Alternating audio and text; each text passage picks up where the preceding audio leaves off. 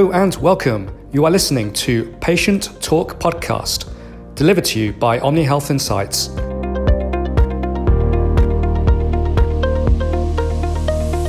In this month's episode, recorded in partnership with UCLA Health, I'll be chatting with pediatric neurosurgeon Dr. Arya Fallah, who practices at UCLA Mattel Children's Hospital and Ronald Reagan UCLA Medical Center, to learn about advancements in pediatric epilepsy surgery.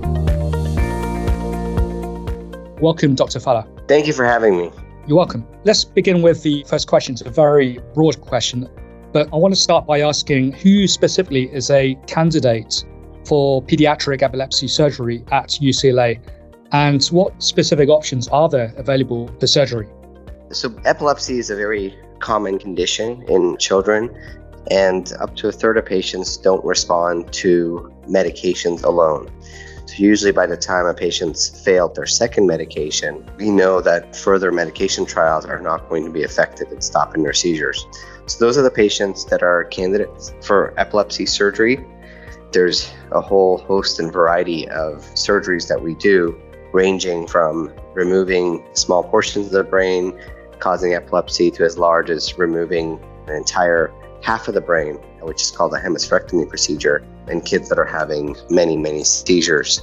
There's also technology called neuromodulation, which doesn't involve removing the brain, but using electricity to modulate the brain and make it more difficult to have seizures. And these are implantable technologies either in the neck or directly into the brain that can treat epilepsy. Okay, so that's a really interesting one you just brought up neural modulation. I have written down. I saw on your website that children are often offered implantation of the latest generation of vagal nerve stimulators, responsive neurostimulation, and deep brain stimulation. Are these treatments similar to neural modulation or are they different? And can you possibly elaborate more on what these are? Yes, of course. So these are all forms of neuromodulation. Essentially, neuromodulation means using any sort of electricity to modulate the brain activity. So, the vagus nerve implant has actually been around the longest, and it's the only one that's actually FDA approved in children. And that involves placing wires, electrodes on the vagus nerve in the neck, and we place a generator in the chest and use electricity.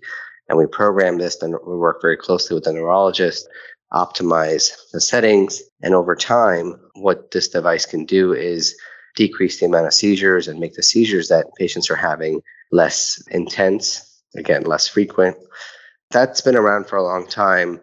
There's deep brain stimulation, which you mentioned, and that involves putting the electrodes directly in the thalamus, which is a deep part of the brain that's very quickly associated with seizures and epilepsy.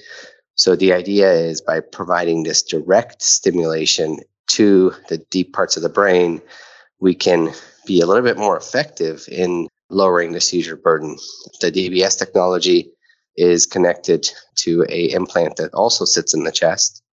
This technology has been approved in adults and we use it off label in children that have no other options in terms of treating their seizures. And then the latest technology is the responsive neural stimulation. So, other than the first two devices, RNS is actually a smart device. It has technology that actually is recording from the brain 24 7. What happens is over time, it actually learns the patient's individual seizures. And by monitoring the brain waves around the clock, as soon as it detects the start of a seizure, it triggers a response through that stimulator that stimulates that exact part of the brain and tries to stop that seizure from occurring or from extending and tries to abort it as soon as possible.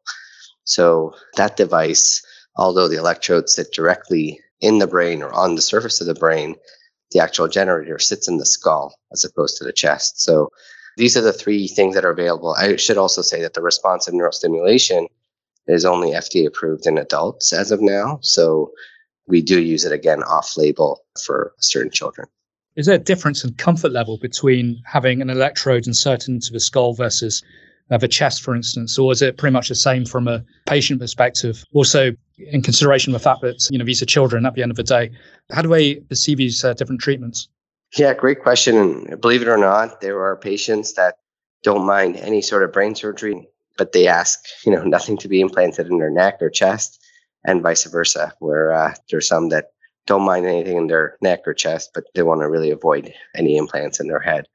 In terms of the neurosurgeon's perspective, I mean, they're both very safe, effective, doesn't really matter too much, except I will say for certain patients that have very, very severe epilepsy, where they can fall to the ground and shake really aggressively, we do worry about the longer electrode leads that go from the head all the way down to the chest, such as the DBS or even the VNS that starts from the neck, because any sort of sudden movement or trauma can potentially damage the leads. So, in that sense, the RNS technology, with the wires and everything being right there in the skull, makes it less likely that it could be damaged due to trauma. You mentioned a, um, a smart device as well, a device that learns from seizures. Is there any elements or components of artificial intelligence in all of this because it's smart and intelligent?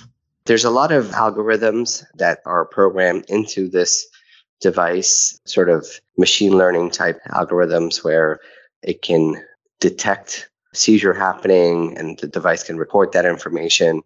Obviously, that information without the clinical context is not super meaningful. So we still need that human element to know whether that electricity that was abnormal in the brain did correlate to anything outwardly that the patient manifested. So we still need that information to come from patients or their families and then really correlate both of them to figure out what that electricity that the device is sort of capturing or recording correlates to and to put that all together to be able to best program this device. And does this require any additional training or understanding or knowledge regarding big data? You know, presumably, there's data that needs to be interpreted. A lot of that happens on the back end with the engineers, and the company actually processes a lot of this uh, data and then it gets summarized. And what essentially the neurologist looks at is an EEG, which is what they're comfortable looking at with examples of seizure. So for the actual clinician, you don't need too much training and big data or, or knowing exactly how machine learning and those things work. But a lot of that work is done on the back end with the uh, company. What other new treatments or techniques uh, UCLA offer in how they uh, treat patients? Would you be able to elaborate more on what you're pioneering or planning in terms of treatments and techniques? One of the other techniques that's relatively novel in epilepsy surgery is laser interstitial thermal therapy. We call it laser for short. But in the past, to treat anything in the brain, you would have to do an open surgery to get there. And sometimes these spots can be in a really difficult area deep in the brain, in sort of high real estate areas in the brain. So any sort of collateral damage could be very costly. But nowadays, with the use of laser technology, it allows us to pinpoint and target, especially deep, small areas in the brain, uh, by putting a laser catheter directly into that area and then using heat energy under MRI visualization to essentially destroy that lesion or the spot in the brain that's generating the seizures. And we can do that without having to do a big incision on the head and what we call a craniotomy, where we lift a part of the bone up to do the surgery. So nowadays, that is definitely an option. It's not an option for every situation, but that is a good tool. And the newest thing we're sort of starting to learn about is technology called HIFU, high intensity focused ultrasound, where we have the ability to make lesions in the brain in a non invasive fashion without having to even put a single skin incision and just from the outside. Right now, that technology is only approved for use in adults with functional disorders such as tremors, but there are groups that are looking into its role in epilepsy surgery.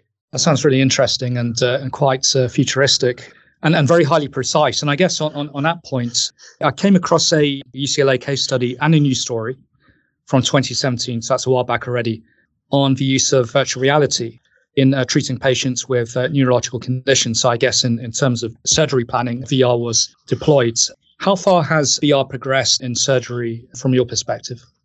Yeah, VR is increasingly important tool in surgery and surgery planning and education, I would say, because a lot of times, especially as a trainee, it's hard to sort of take a black and white MRI image that's 2D and really figure out what that looks like 3D in the brain. For seasoned neurosurgeons that have been doing this for a long time, you kind of develop that ability, but especially early on and especially in training, it's very useful to be able to take the 2D image sets that we have and turn them into 3D, where it allows you to essentially practice or rehearse the operation or, or know exactly where the critical structures are and where you would encounter them during the surgery. So even though always every surgery is different and you're there for the first time, it doesn't feel like you're there for the first time because you've seen it all before in the same orientation that you know you have practiced and been able to see it. So for select cases, we find it very useful. You know, I think the technology is getting better and better and more realistic and more detailed over time that I think in future I can definitely see that being important part of the pre-surgical planning process for every patient. In a way similar to using lasers or laser techniques in, in surgery, are you deploying any robotics in surgery for added precision, for instance? I'm not an expert on the brain, but I suspect it's a, it's a very complex organ which requires a lot of precision.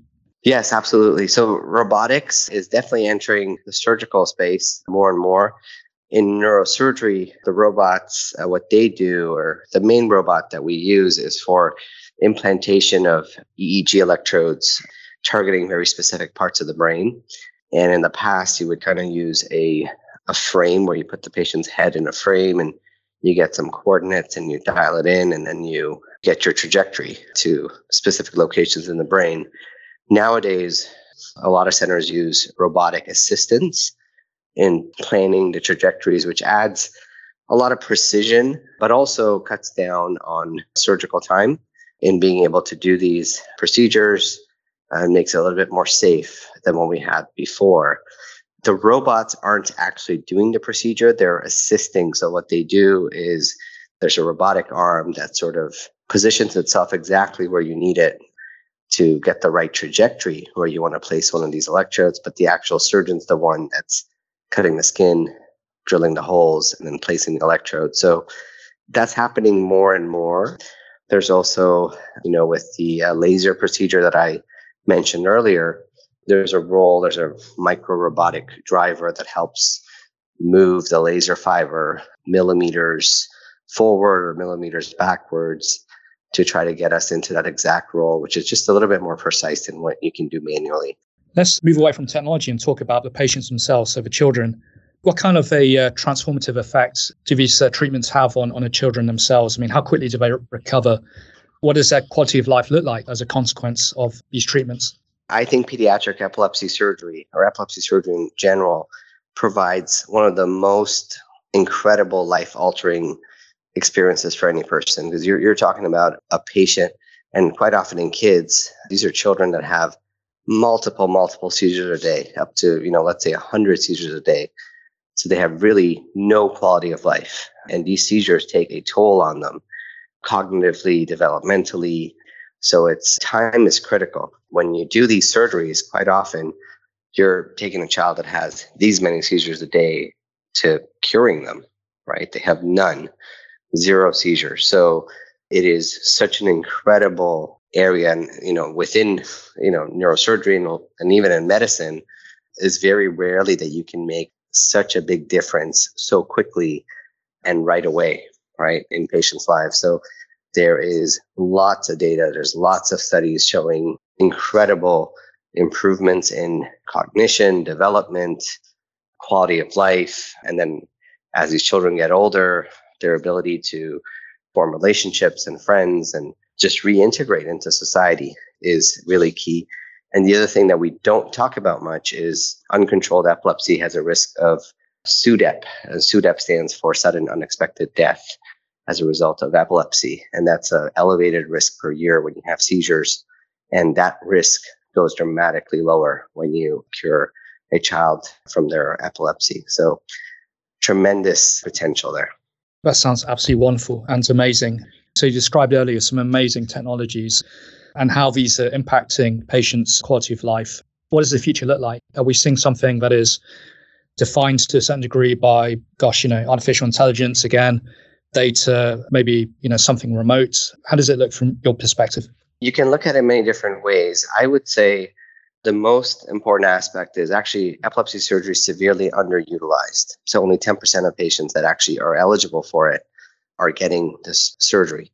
So I think there's a lot of work being done towards early recognition, early referral, and getting these effective, very effective treatments to these patients. So that I think will change in the future. So you don't have children seizing for many years before they go to a center that knows how to do these operations.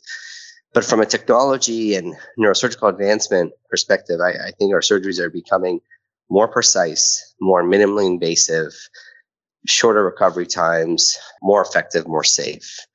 And we're using a lot more neuromodulation, which we talked about, where we're not removing parts of the brain, but we're modulating the brain to behave a certain way. So I think we'll see more and more of that. The other front where we didn't talk about much is going to be the role of genetics and potentially gene modulation.